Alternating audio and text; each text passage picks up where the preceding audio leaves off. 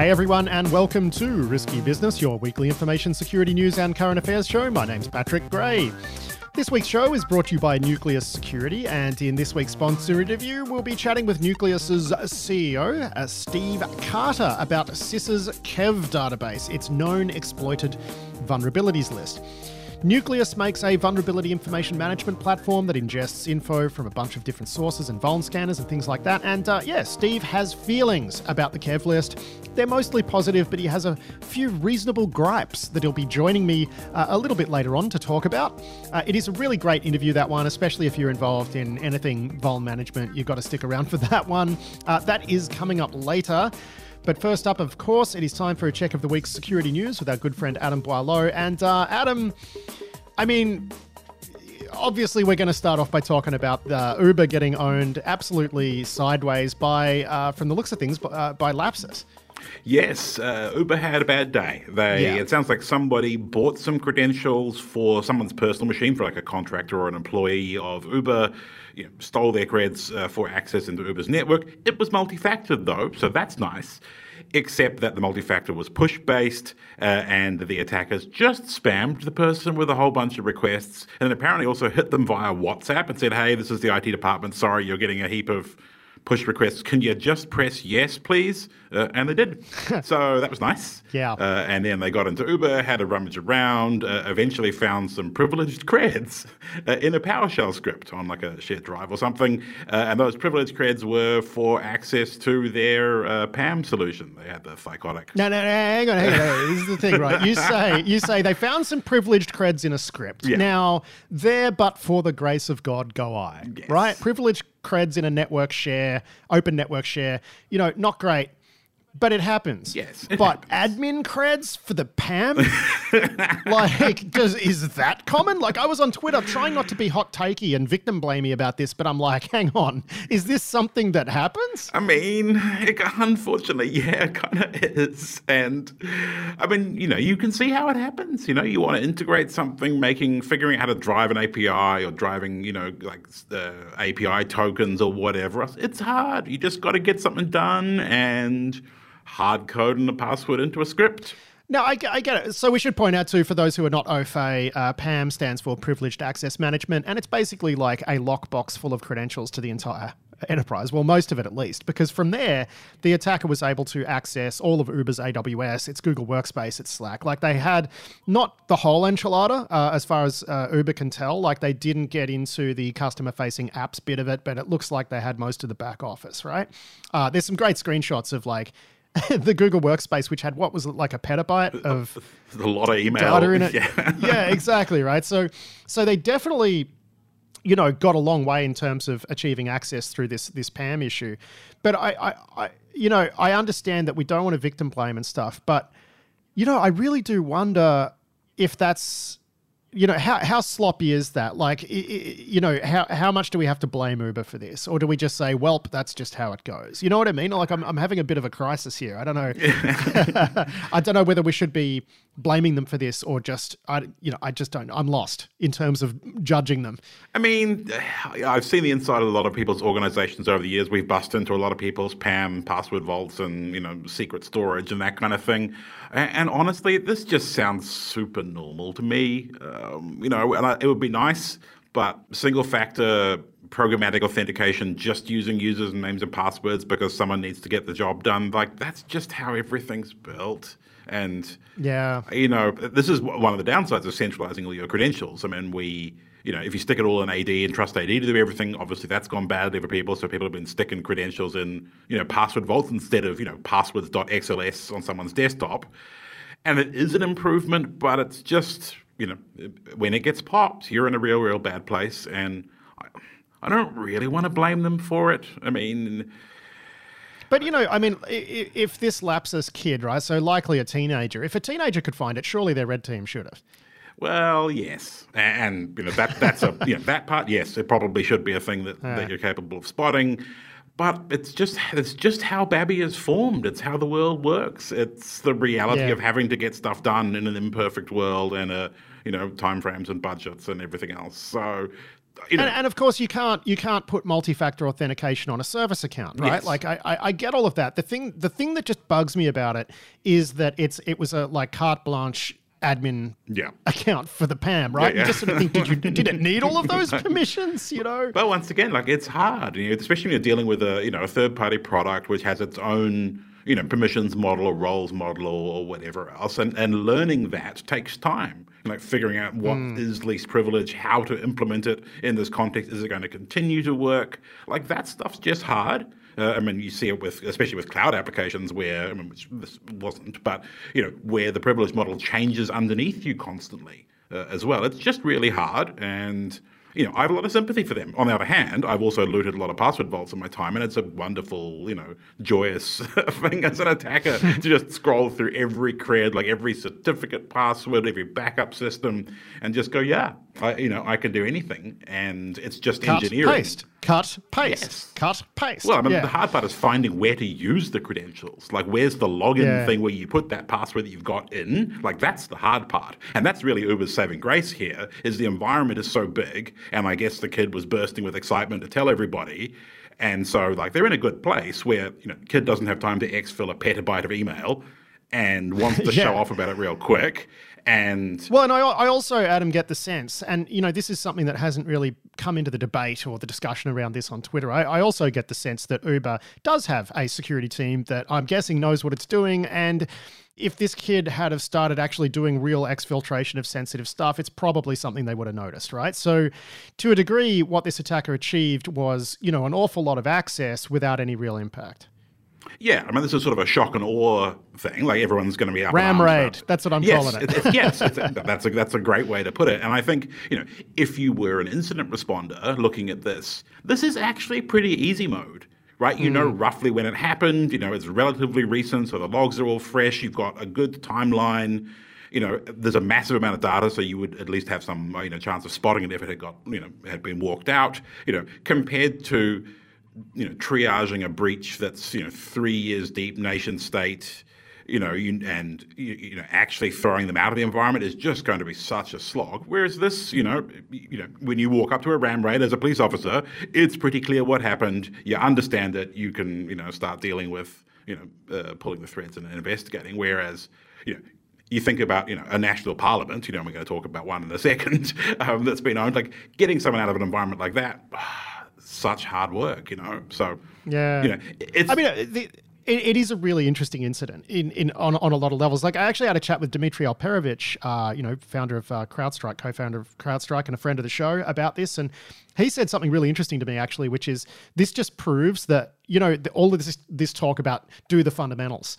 right? Everyone talks about do the fundamentals. In this case, you know, a user got owned even though we, they were using uh, MFA and they were using PAM and they, they sort of still got owned, right? And I'm guessing their patching's good, their EDR's good, uh, you know, et cetera, et cetera. So it is, you know, it just sort of reminds us that security is hard, I think. And this is just a great example of that. Yeah, and, and, if your adversary is a teenager who's technically adept and has plenty of time on their hands and wants to prove something to someone, you know, yeah. then that's you know they get stuff done, right? They focus on. Well, it's a trans it's a transparent red team exercise, really, at this point, isn't it? Because I'm guessing, like, who knows? Maybe they exfilled something, but you know, this would have been a lot worse if it was a an attacker with different motivations. Yes. This kid was motivated by lulls. If it was an attacker with different motivations, this would have been heaps worse. Oh yeah, right. Because I mean, given that level of access, because we, we've seen, you know, we were talking at the top of the show, you know, they didn't necessarily have access to the front end apps, or they didn't necessarily have access to the, you know, you can still get an Uber, right? You can still go drive yeah. around. Um, so in that respect, it's not as bad as it could be. But clearly, you have enough access to do that. It takes engineering to understand where and how to exercise your power, but you've got everything you need at that point. Yeah, I, I think it was. I think it was Sherrod DeGrippo too on Twitter, wondering like how on earth you would go about evicting someone who has like admin access to to everything. How do you go about that? I'm guessing you're going to require uh, some help from your your upstream providers at that point, like Amazon and Google and, and whatnot, to to try to sort that out. Yeah, I mean, this is you know, commercial incident responders are used to this process of you know evicting an attacker from an environment when they are deeply entrenched and have all the privilege, and you know, there's a you know some imposing cost, right, to make them have to move slowly or make noise. You can't do it on one go, but there's a bunch of things you can do. And in Windows environments, that process at least is kind of well understood, but yeah. in, in modern cloudy environments where you've lost all of the admin to your Amazon and your Googles and your, you know, your Azures, yeah, that gets a bit more a bit more complicated. And you know, su- sucks to be the incident responders doing this on a Friday night. Now, look, for CISOs who might be listening, and there are quite a few, like, what would you recommend they do to make sure this doesn't happen to them? Like, uh, you know, how do you even begin to go and try to identify you know, where would you start in trying to identify if you've got this sort of ridiculous access into your PAM environment, right? Like, do you look at audit logs for your PAM? Do you just go looking for the scripts? Like, where's a good place to start? Well, I mean, yeah, you, you can go secrets hunting, something like Trufflehog or, you know, uh, other approaches of going and looking for secrets, but it's just, like, that's just hard. Um, mm. And I mean, and to me, this is more an argument for U2F and FIDO, right? I mean, at the front well, end, because it would have stopped that first stage of the attack. It would have stopped right. the first stage, right? I mean, the the insider where you can go rummage around those shares, like that's kind of a separate problem and is real hard, and that's where mm. you may hmm. look at, you know, anomaly stuff or, you know, heaven forbid, machine learning, um, to, you know, to spot weird things. But you know, having done engagements for customers where the job was you know, rummage through the file shares on the SharePoint and whatever else and find this kind of exact stuff. Like I've spent weeks in a in big environments, you know, hunting for this kind of stuff. And there's no assurance you find everything, but you always find something, right? I mean, yeah. Old backup files of domain controllers, or you know that you can pull creds out, or backup file of you know virtual machine images that have got credentials cached in them that are still work, or you know that you can extrapolate to make new credentials, you know, just by looking at the patterns or whatever else, or you know scripts for you know joining machines to the domain or whatever. Like you, you're pretty much in any non-trivial environment, you're gonna find something. And now that with the proliferation of you know APIs and, and tokens for machine access into you know third parties and whatever else, like even understanding what the scope of those credentials, like say you find an API key in a script what does it buy you as an attacker? That's a hard question to answer. Like we struggle mm. to answer that question, and it's our job. And if you're a you know a sysadmin, someone just going around doing sort of you know housekeeping, understanding the impact of those creds is not necessarily your expertise. Uh, mm. So it's just like solving that part of it is real hard, and you know preventing initial compromise with better MFA like that in this case would have helped and you know some anomaly based stuff having your logs ingested and being able to look at it but that's also hard you know especially when you're seeing service accounts you know and if an attacker is smart enough to use them in the normal pattern yeah. or they're super privileged anyway like it's just it's hard it's really yeah. hard yeah, it is. It's funny. I've seen a bunch of people sort of saying that a you know good interim upgrade for your MFA is going to be that sort of numbers based uh, auth uh, that's supported by Microsoft and whatever, where you you know user initiates the log on, they're presented with a code that they then int- enter into their auth- authenticator app. But I don't see how that's actually SocialEng or phishing resistant in the same way that U2F is, right? So I think that's just sort of that that strikes me as a bit of a step sideways. And I understand that you know U2F is hard to implement. Yes. FIDO2 is hard to implement at this stage. It's going to get a, an awful lot easier quite quickly, I suspect, because there is a burning need for it now. But yeah, like this is just this is just one of those incidents, isn't it? That you look at it and you say that's a hard one to have prevented. Uh, even though it was such comprehensive access that the attacker got seemingly very, very quickly, it's just one of those things where they just, you know, the attacker went to all the right places, did all the right things.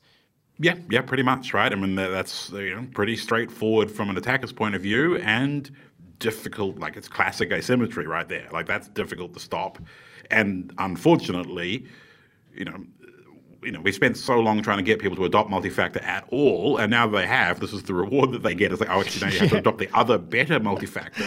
But also, like, I'm just real glad that the you know the U2F you know consortium, all the people involved in, in working on that standard over the years, like, were ready when we needed them. Right? They've yeah. done that work over the last five, ten, and now the industry really needs that. And you know, we're at the point where we've got passkeys in you know, in iOS. Although, although I have seen people tweeting about, uh, you know, because I've finally upgraded to iOS 16. I've turned on lockdown mode too, and I'm absolutely stunned at how seamless it is, right? Like, I'd recommend everybody out there actually give it a go. I got one friend who doesn't like it because uh, he can't get PDFs via iMessage anymore. And I'm like, you're taking PDFs from iMessage? What are you, nuts?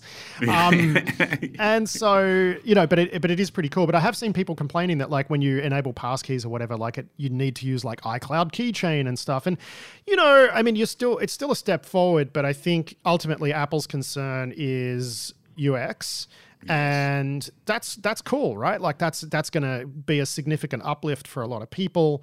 But perhaps you know, perhaps passkeys aren't going to be the way to go enterprise wise, at least for a little while. Yeah, yeah, I think that's going to take a, pro, a while to bed in, and um, you know, when we see Microsoft's move on that front, that yeah. will become, you know, I imagine much more straightforward for enterprise and you know Office 365 based environments. Now, Adam, uh, we're going to talk about a story here that uh, initially I, I cut from the run sheet because I just didn't think it was interesting enough. But it turns out I was wrong, and and the reasons I was wrong uh, were actually kind of interesting. There's some research here uh, that says Microsoft Teams and a couple other you know Electron-based apps are insecurely storing their like session cookie information and stuff like that in clear text. So an attacker gets on the box and can just straight up steal that information. Um, now, the reason I thought this wasn't so interesting is because it was my assumption that an attacker gets on a box, they can steal that sort of information even from a browser, right? Quite trivially. But it turns out that's not really the case anymore, which does make this story somewhat interesting. Yeah, this uh, research initially came out of um, some people who are trying to like delete accounts from Teams after the accounts have been disabled because you can't log into the Teams client to delete your account if your account doesn't work anymore. And so they were trying to you know figure out another way to do this by futzing around in the like SQL files that are underneath uh, these Electron apps for cookie storage. And yeah, the fact that key material, API keys, tokens, etc., that you can use to call into Office 365 and Teams were there in the clear is interesting. Uh, and you know, we had a robust discussion around the office as well about exactly why. And there's a couple of a couple of things, right? I mean, Electron-based apps are fundamentally just browser apps, but without the security controls and sandboxing so that you can build more full featured apps. And also, you have to, as the developer, kind of bring a bunch of extra things. And one of them is like, how do you store persistent information like credentials? And in the case of Teams, it's just a SQLite database on disk.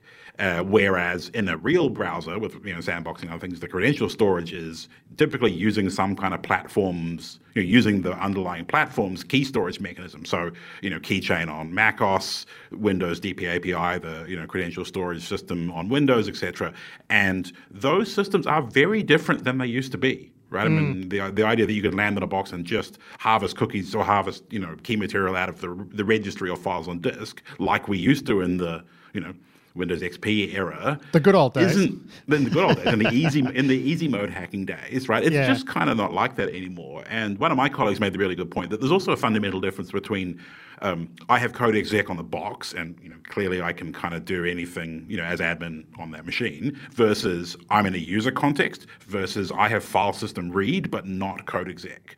Um, and that could happen in the case of a you know a corporate Windows environment through roaming profiles. You've got access to the file share, but maybe you don't have access to run on the box and call into the credential management and the decryption APIs like DP API on Windows to actually then process you know cookies out of Chrome or whatever. Whereas here with Teams you could, and so the Twitter argument kind of oscillated between like, of course, if you've got access to the box, you can get stuff, which is you know, yeah, and I mean, my comment, science, true. Yeah, yeah, yeah, yeah. My, my comment was, well, surely you could just install a hidden extension, right? Mm-hmm. Like into the browser and get the cookies that way, even if you can't just directly read them. And you reminded me of the Sharpext. Uh, yes. incident, right? Where who was it? Was it the North Koreans or something? Yeah, um, the Kim Kimsuky crew. Yeah, so the North Koreans were were doing this, installing these hidden uh, hidden extensions. Um, and you'd mentioned when we spoke about them that it was fiddly, right? But I went back and I looked up the Volexity blog post about just how fiddly it is. And in order to like install a hidden extension on Chrome, you need to first exfil all of these config files and then like be able to regenerate them off the box and then put them back. And you need to have read and absorbed a Russian language forum post from like you know a couple of years ago, plus research from a Swedish university. You needed Eye of Newt.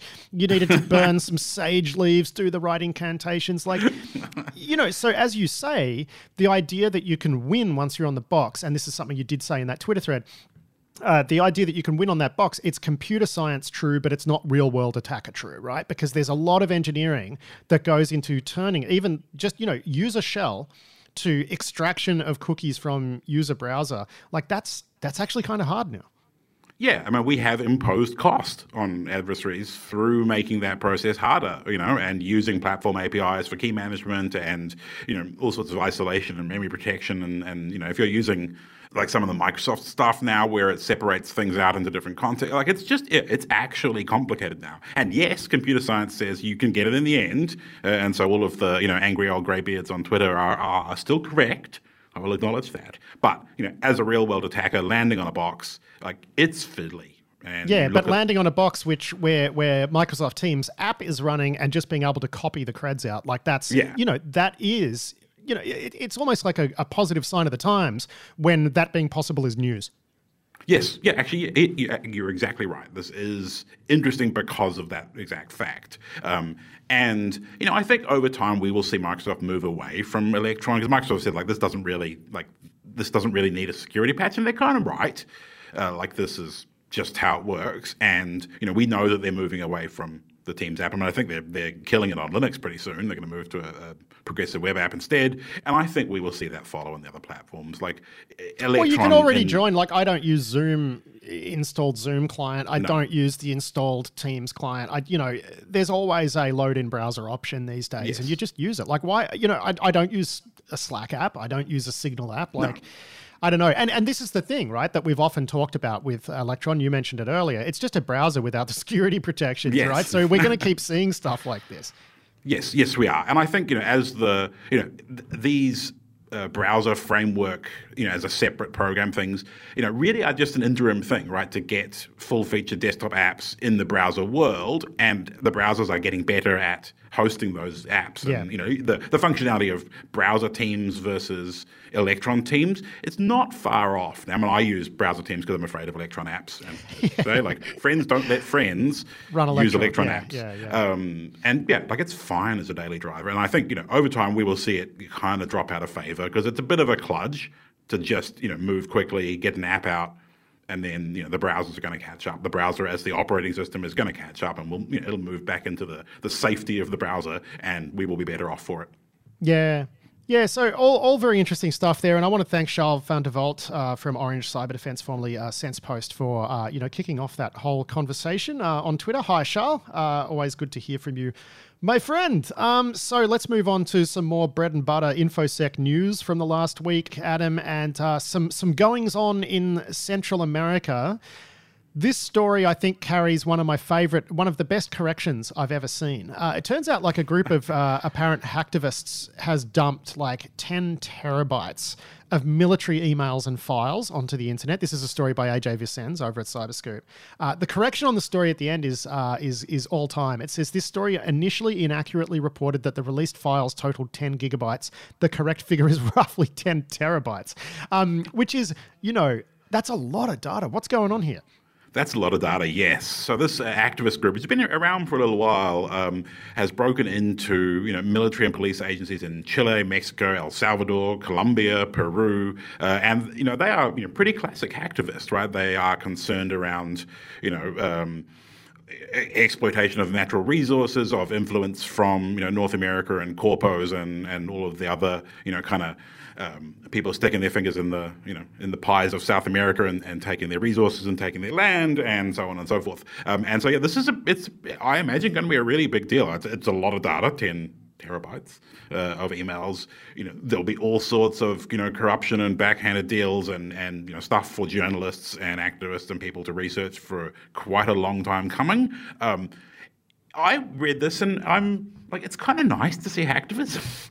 you know, it's uh, you know, I, you know, you don't want to. Yeah, this is like the right-on hacktivism. You know, it's yeah. not like some creepy agency pretending to be hacktivists. Yes, like this feels like real, you know, the real, the real deal, and that's good. Like it's about time we start to see people using these powers you know, for what feels like a pretty legit cause.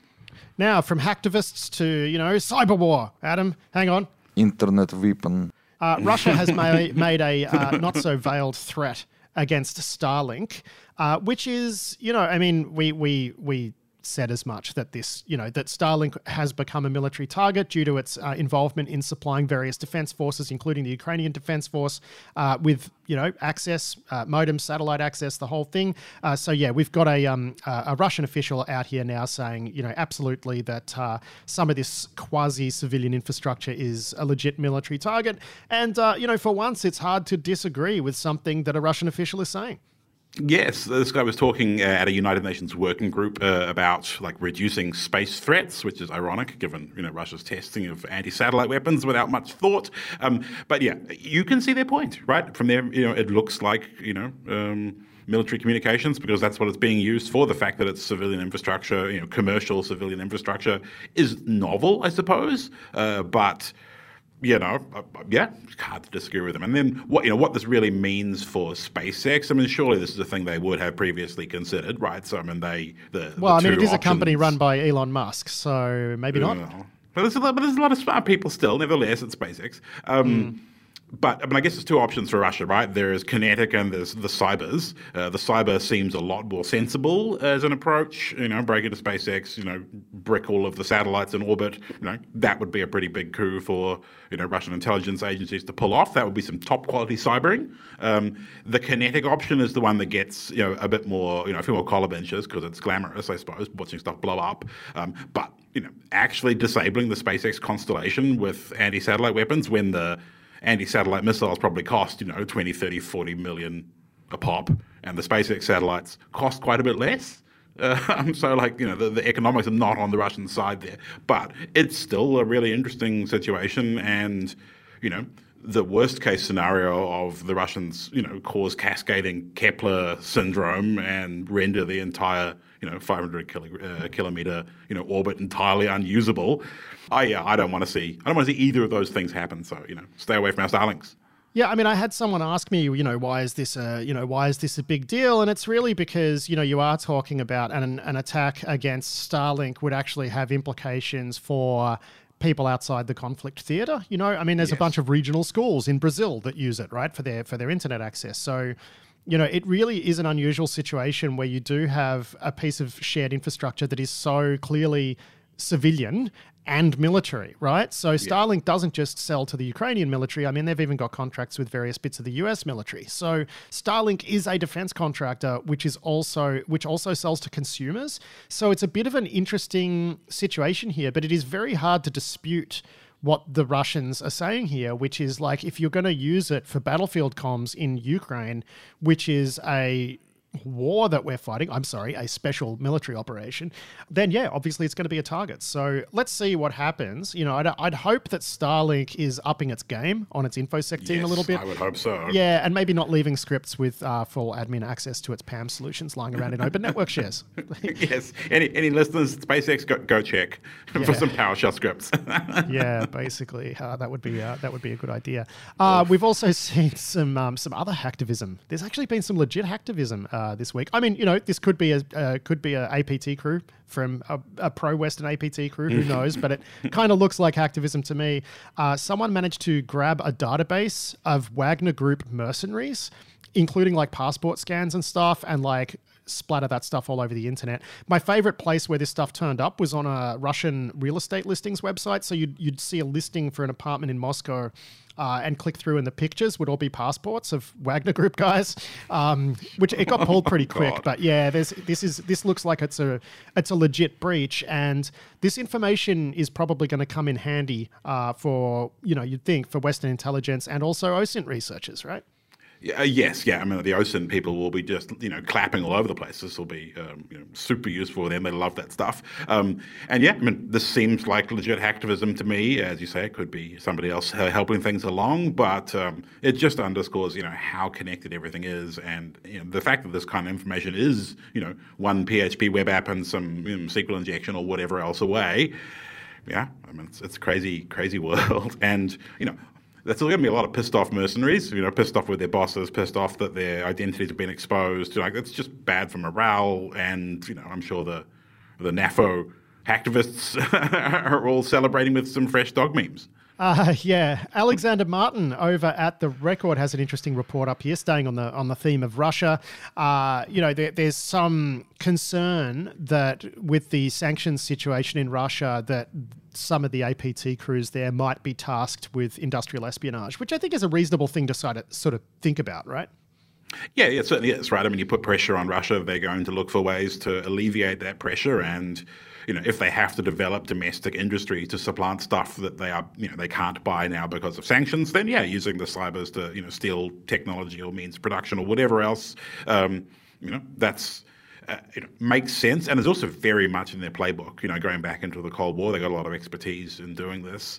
Um, so, you know, in some respects, you know, the more things change, the more they stay the same, right? This is just, you know, they've been doing this for a long time. Obviously, China and other people have been, you know, doing similar sorts of things, perhaps with more effectiveness than the Russians can pull off. Mm. Um, you know, I don't know if they've got. Like, it's going to be a hard road for them to survive and you know build new industries or build new things. You know, only with industrial espionage.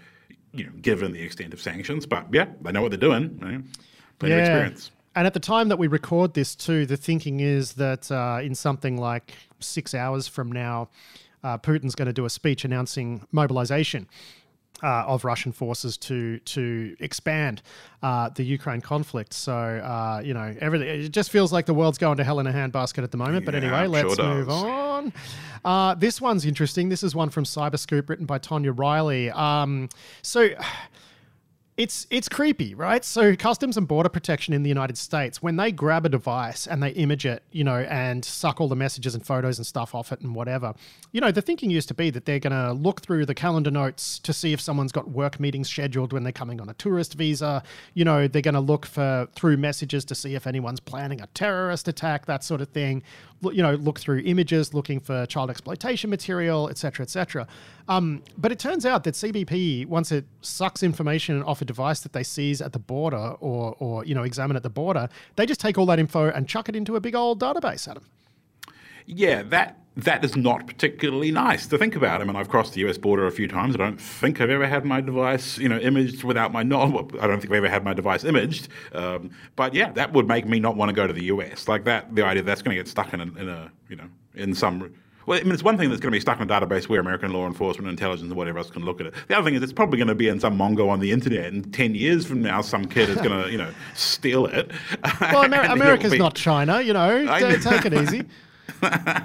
but yeah, no, this is, is is creepy and gross, and you know, the U.S. border is always unpleasant to cross, uh, regardless as a, as a, as a you know as an alien. But also, you know, they're hoovering up in some cases, you know, American citizens' data as well. I mean, the the extension, like the border.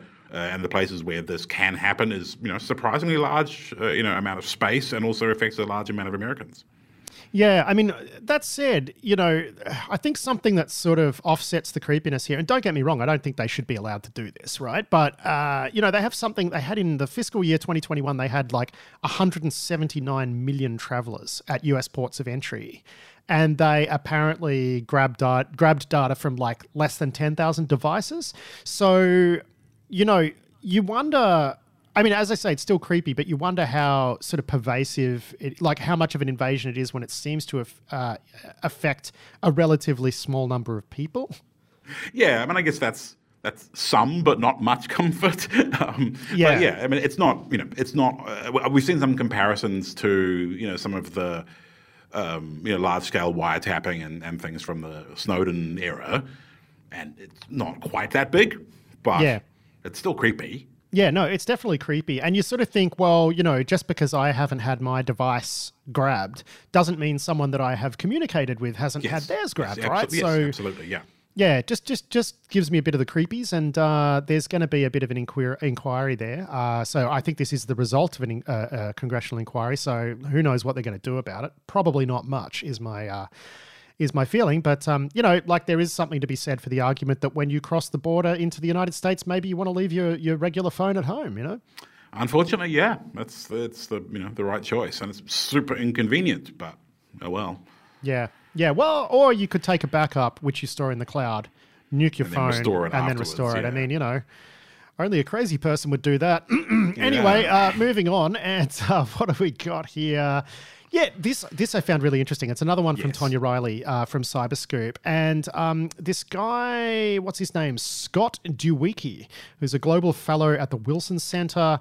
Uh, he told members of the House Financial Services Subcommittee on National Security, International Development, and Monetary Policy that the focus on cryptocurrencies as you know the sole enablers of illicit transactions over the internet is pretty myopic. And in fact, there are a bunch of poorly regulated services uh, like Alipay in China, and um, there's a Russian one as well, Ki- Kiwi with a Q. Those sort of services are really popular with criminals, and, and perhaps, you know, we should focus on them as well. Not so much like don't focus on cryptocurrency, but pointing out that there's there's there's other ways, right? So maybe need to think about them as well.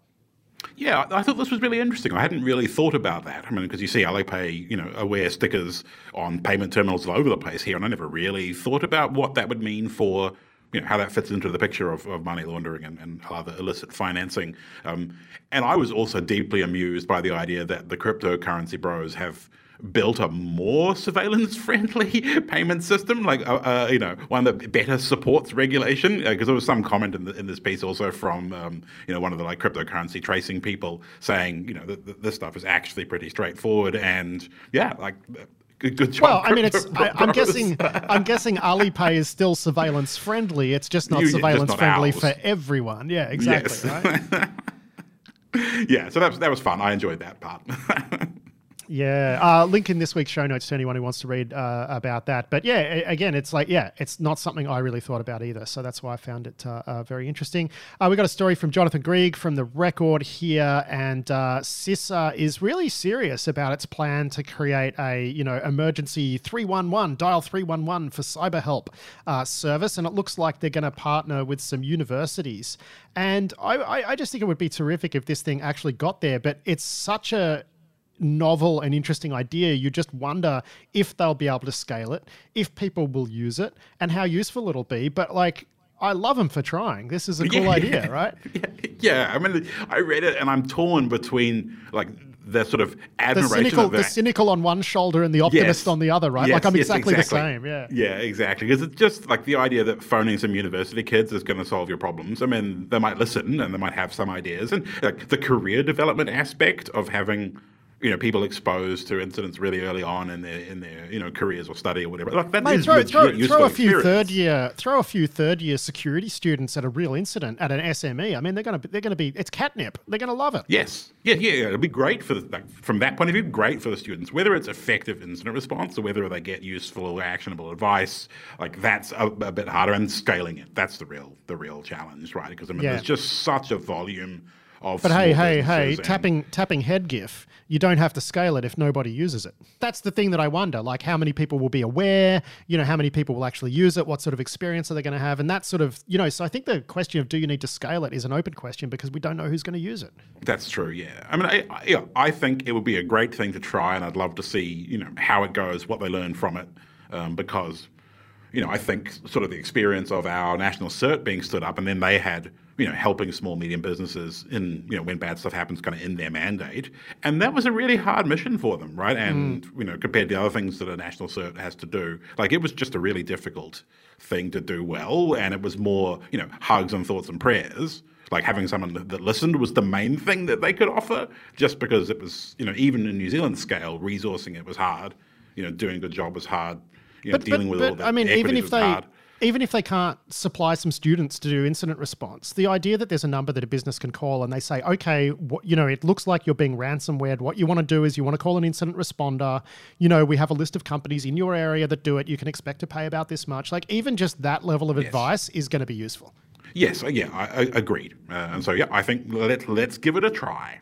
Yeah, yeah, let's run it up the flagpole, see what happens. Ah, Kiwi Farms, Adam, having a bad time. Uh, couldn't have happened to a nicer bunch of people. Yes, everyone's favourite hate forum uh, apparently got themselves well and truly owned. Uh, and ironically, and much to my pleasure, uh, it appears to be through some like software developed in house. They'd written some like chat server in, in Rust, and because Rust is you know memory safe, therefore it's hacker proof. Uh, turns out logic bugs still kind of a thing. Um, yeah, they got themselves owned, user database dumped, some records dumped. Um, and uh, yeah, as you say, it could not have happened to a nicer bunch of people. And when that data is out and available, uh, you know, I'm sure there'll be many OSINT researchers and other people uh, that you know access records, logs, usernames uh, for a forum like that. To be a treasure trove. Yeah, it's just funny that the doxing people don't seem to like doxing anymore. exactly. I'm just, uh, just swimming around in the irony over here, yes, and um, so you know, it looks like Yeah, it looks like they might have been owned a while too. yes, there's been some, you know, now that people are talking about it, it does seem like there are uh, some evidence of previous earlier compromise, which, you know, once again, you you you know, you paint yourself, paint a target on yourself with, you know, an environment like this. And when they were hiding behind Cloudflare, right, application bugs are what you need, right, to get past that. Like, I mean, that's this is exactly what you expect. Uh, and yeah, sucks to be them. Ha ha. Oh, now some time ago we spoke about this, uh, and I can't remember if we spoke about it as well as me and Tom on Seriously Risky Biz, but you know there was a there was a um, some sort of social media influence campaign that Stanford uh, managed to. Was it Stanford? I think it was Stanford. Anyway, yeah, someone, Stanford. Yes. Yeah, someone managed to attribute it basically to the U.S. military, uh, which isn't the sort of stuff the U.S. military should be doing. And now it looks like there's a Pentagon inquiry, and they're going to try to get to the bottom of it. Like it was such a piss week influence campaign. There was like 100, 150 fake Twitter accounts or something, and uh, someone is going to get in trouble uh, for this when they all they were trying to do was hit some KPI that said that they did meme yeah. wars. You know. yeah, the control of the information battle space. Yeah, um, yeah, yeah. No, but it, it's you know, it, I imagine there are quite a lot of places where you know different sorts of info ops are going on you know, around the US mill and intel communities, and you know everyone's kind of having a hoon at it, and there's lots of you know different approaches and, and different degrees of effectiveness, and also good questions about whether or not it's a thing they should be doing, or, or at least which parts of you know US gov GovMill intel ought to be doing info ops, and which ones should just like stick to being authentic and not trolling people on Twitter. Yeah, I mean, it doesn't, you know, fighting fire with fire in this case, you're just going to wind up burning a lot of stuff down. It doesn't seem, uh, it doesn't seem very sensible. And, uh, you know, transparency is a better weapon to fight disinformation than, you know, yes, doing the same thing. Uh, for anyone who's interested in that, Tom, Tom Uren, who writes our Seriously Risky Business newsletter, he's done just some splendid analysis on all of this. Um, so you can go and, and, check that out in, in past newsletter editions. Uh, you mentioned this earlier, but the uh, Parliament of Bosnia and Herzegovina has been owned uh, pretty bad uh, with a ransomware attack, and it's it's dragging on. It's been going on for a while, and just uh, you know what a time to be alive, Adam. Yeah, yeah, really. Apparently, parliamentarians they're being told not to turn their computers on. They can't use their email. You know, they can't get their jobs done. Which, yeah, the fact that a you know national government's to be crippled by Common Garden ransomware, what a time. Uh, Krebs has a great story up here too about uh, three uh, UK, men from the UK who have wound up in jail for trying to rubber hose uh, someone's cryptocurrency uh, out of them. But I think they turned up to the house and the guy wasn't home. yeah, and then one of the neighbors was like, "These guys are looking kind of sus." Called the police. They got arrested. You know, they had like a, a you know, baseball bat and a you know police uniform or something, and they were going to attempt to steal the person's cryptocurrency. Uh, and yeah, did not did not happen. But you know, Krebs rightly points out this is kind of part of a rise of physical, like real world violence as a service. You know, especially in the you know identity theft, doxing, cryptocurrency sorts of worlds. Yeah, I mean, why come up with a clever flash loan attack against a DAO when you could just go and beat the crap out of someone and take all their Bitcoin? Yeah, exactly. Exactly. Yeah, gets the job done, and uh, probably more straightforward than some of the you know crypto attacks. Yeah, and speaking of DAOs getting owned for like lots and lots of money, uh, one called as we do Win- every week. yeah, every week, man. Wintermute uh, says that uh, 160 million bucks worth of crypto somethings have have been vermoosed. yep, that's just situation normal in the world. Like, uh, yeah, what do we? What do you even say? Like, how many cryptocurrency every week for the last what three months? We've had a some DeFi exchange loses hundreds of millions of dollars. So, yeah, it's yeah. just so regular now. Like sometimes we don't even talk about them. Is it a yeah. DAO? Is it DeFi? I don't even know. I, I don't care. Even, yeah, who, whatever. A bunch of people lost a bunch of money because they didn't, you know. A bunch of fake internet money. Yeah, which someone is probably going to turn into real money and have a very nice time with. Um, so you know, people can click through to this week's show notes and check that one out. and finally, Adam, a uh, an anonymous hacker, uh, has been arrested in Canada after publishing a whole bunch of TikToks about the crimes that they were committing, which is. Um, you know, I mean, if you're going to make TikToks about the crimes that you commit, you might expect to get a visit from law enforcement. Yeah, I mean, yeah, this guy's been hacking all sorts of stuff. Um, and yeah, it's just like posting TikToks to his like forty thousand followers, in his a like literal like Guy Fawkes era anonymous mask, um, which turns out that's not quite how anonymity works. You don't yeah. just have to put on the put on the mask and then all of a sudden you are. Uh, uh, what was the quote from him?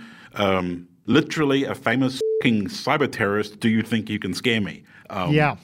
Yeah, so now the Canadian police have picked him up. Apparently, he's living in his car uh, and has had all of his computers and NAS and uh, other devices uh, taken, and and his Guy Fawkes mask taken as evidence. So yes, I think something that might be entered into evidence is uh, the statement uh, that he hacked Epik, Epik Hosting, uh, Parler, Gab, Truth Social, Give Send Go, and he doesn't care.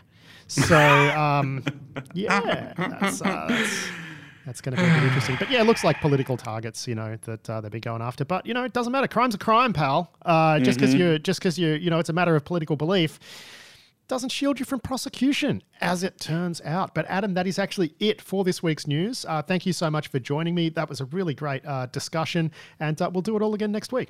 Yeah, thanks so much, Pat. I'll talk to you then.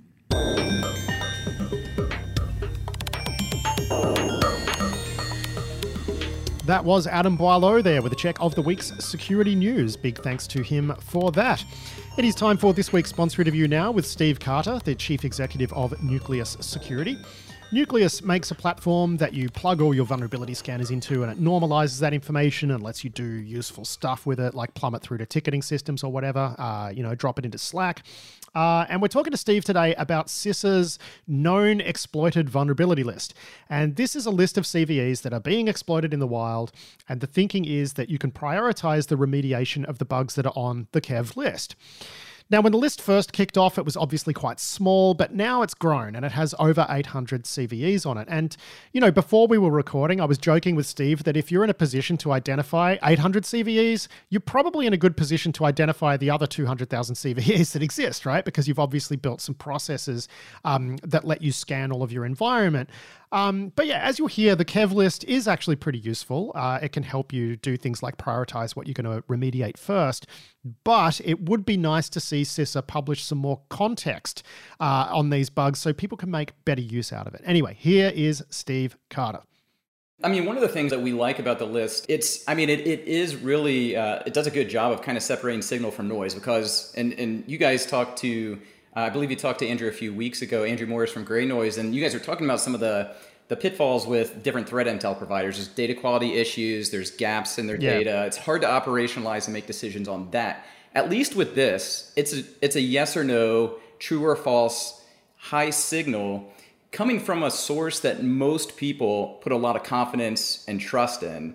And so you know no it, no I'm, I, I think i'm i think i'm i think i'm seeing the advantage here right? Which is you know as much as i'm joking about well what's the difference between 800 versus 200000 i think the difference is it's in that post scan bit where you actually have to go and remediate them right? Like that's the um that's where the difference is and this gives you a way to sort of prioritize what you go after first. I think that's what you're saying yeah? Absolutely and, and i should say also you know out of the 800 you know when you look at the, the categories of vulnerabilities i think something like I don't know, 40 or 50% are vulnerabilities against firmware. So you think like control systems and things like this. So really quickly, um, you know, a SaaS company, for instance, can just like chop half of the list off and say, okay, we don't, you know, we don't have hardware, so those are gone. So it's really quickly to kind of whittle that list down to something even smaller. But absolutely, if you're making decisions about what to what to patch out of cycle, let's say, it's a lot easier to take that short list uh, versus everything, right? And just focus on that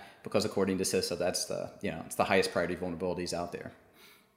But then again, I mean, do they provide any context on who is exploiting these vulnerabilities and, you know, at what sort of scale, at what sort of impact? Because, you know, you, you might see, okay, this vuln is on the KEV list and they say it's being used by ransomware crews that, you know, typically target our vertical. Like that's one you want to get on immediately, right? Or it might be, um, you know, some uh, smaller APT crew that only targets, has only historically targeted shipping companies and you're not a shipping company.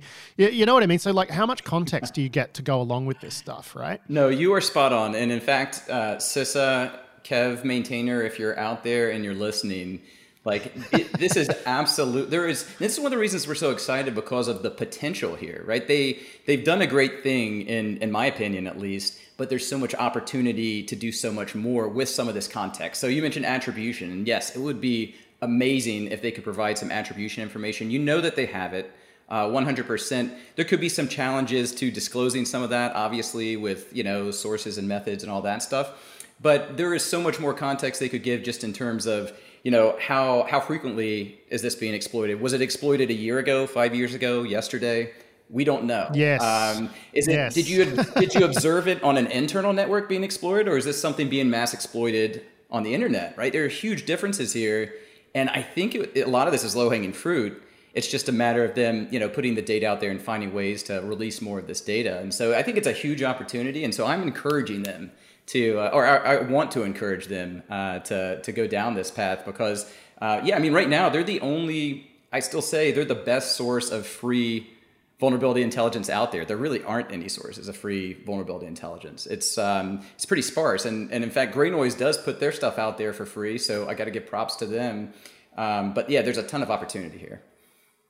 Yeah, I mean, uh, you do a bit of work with Mandiant, don't you, uh, in terms of taking their lists of what's popping up in the wild? I mean, I'm sure you've sat down and compared KEV to what Mandiant puts out. Like, you know, what are the lessons there? I can see. yeah, actually, I've looked at that. And in fact, I've looked at Grey Noise as well, right? And, and uh, when you look at the CISA list that's 800 plus, uh, and, and you stack it up against Mandiant, I think it's maybe, um, I don't know, three or 400 of the vulnerabilities that CISA says are exploited in the wild, Mandiant will say are exploited in the wild, which you know makes sense. I think when you look at uh, CISA and DHS, it's like they've got their hooks in a lot of places. They're watching a lot of things that not all private sector or yeah private sector companies have access to. So. Um, so is this like a? I mean, I imagine this is like a Venn diagram situation. Right? Absolutely, absolutely. And I think you know, and Grey Noise is looking at um, exploitation activity across the internet only, right? So I think they see something like 150 out of the 800 yeah but they're seeing i mean they're seeing the ones that are just burning stuff yes, down at 100%. scale right, right, now right? And that's yeah. you know that's interesting that you've mentioned them a few times because okay say you've got the kev list and you've got a list from grey noise i mean probably the one from grey noise is going to be the one that you're going to use first right? I would absolutely but, and it's sim- and it's solely because it's solely because of that context piece because you know if it's popping up from grey noise that it's being not just being exploited but being exploited well quite a lot. Yes, yes. And just shameless plug here, that's exactly what we started doing. So every time CISA gives another batch of vulnerabilities, which is about once or twice a week these days, we will uh, do some analysis of those vulnerabilities. And we've got a table that we show where we overlay grey noise and some other information across the list of new vulnerabilities. And 100% you can prioritize even further within that list of 800 with things like grey noise. So it's fantastic. And it's, yeah, and it's yeah. free so also, it's, right? It's great.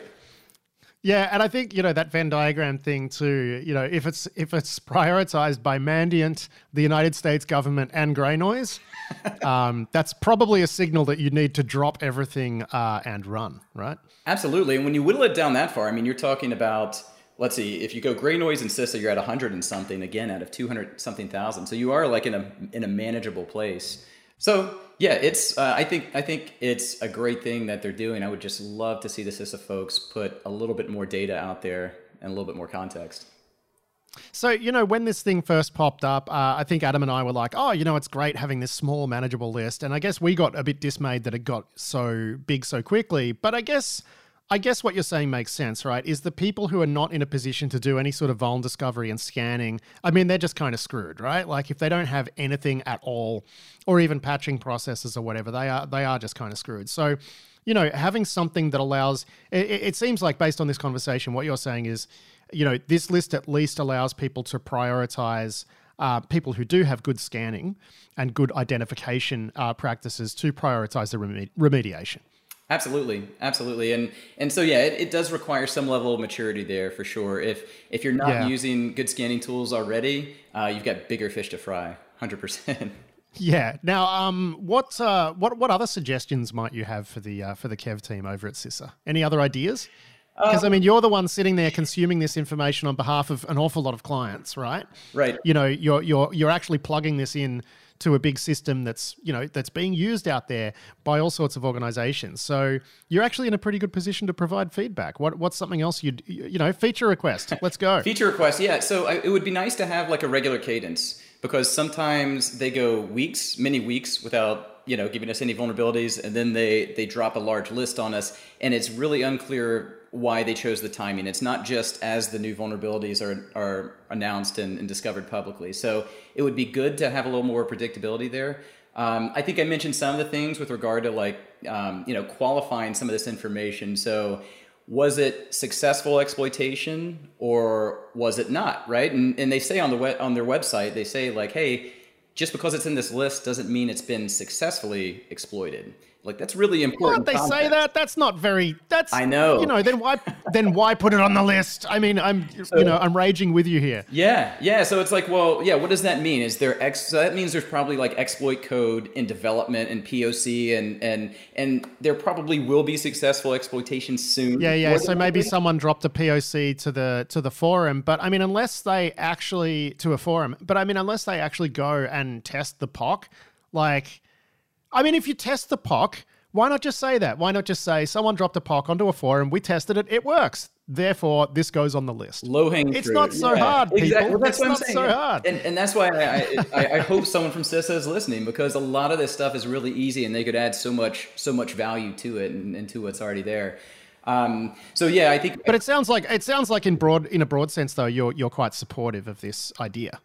Yes, yeah, and again, like the price is right. Um, it's it's free. It's one of the it's one of the the few ones out there, and they are answering what what I think is you know the most important question in vulnerability management when it comes to to prioritization and how to spend your time. Right, like what's being actively exploited, especially right now. Um, that's the most important question to answer. And if and if you're uh, you know even a mid-sized company, uh, you, you probably know right the the cost for a lot of these threat intel feeds um, they're cost prohibitive for most companies. You've got to be, you know, you've got to have a budget for a lot of these feeds. And so the fact that they're putting this out there, they're answering that most important question, at least to a degree. Um, yeah, I'm I'm very supportive of it. I just I just want to see it get better, and uh, and I hope that yeah. you know they they give me a call after this and we have a conversation. have you seen anything on the KEV list uh, that you think shouldn't have been there, or have you? And also, have you seen anything on there that really surprised you that that wound up, you know, belonging there, but sort of shocked you?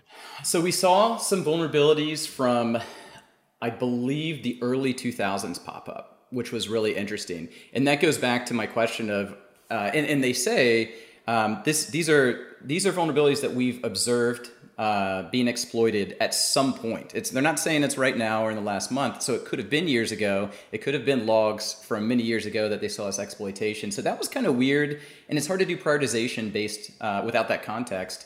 Uh, we saw that uh, sometimes on occasion they you'll see a vulnerability pop up and then it'll disappear. And what what their rule is is supposed to be that they're not going to put something on the list that doesn't already have a patch. So then we're in the problem of zero days being exploited in the wild. Uh, they will pop up on the list and then they're going to disappear on accident, and then they might disappear later because there's no patch yet, which like to me, just that seems like a weird decision. It is. Honestly. It is a weird decision. Like, so again, don't you want to know about the the CVE that you can yeah. actually identify that is 0day so like that? How about so you can remediate it? Yes, a column for 0day. Leave it in the list. Yeah, perfect. This is something I'm going to be monitoring very closely. Right? Again, such low hanging fruit. It could be so good, Patrick. I really want it to be good. and, I mean, it's good. It could be great. Let's say that. No, man, I, I get it. And this this whole interview is really funny because it is seriously you just sort of like politely raging about like a few tiny little feature requests. I do my Steve best. Carter, thank you, thank you so much for joining us to have that conversation because, um, yeah, you know, it is it is really interesting to get your perspective there. Cheers. Absolutely. Thank you for having me, Patrick. Take care. That was Steve Carter of Nucleus Security there. Big thanks to him for that, and big thanks to Nucleus for being our sponsor this week. And that is it for this week's show. I do hope you've enjoyed it. I'll be back tomorrow in Seriously Risky Business with Tom Uren in our other RSS feed. But until then, I've been Patrick Gray. Thanks for listening.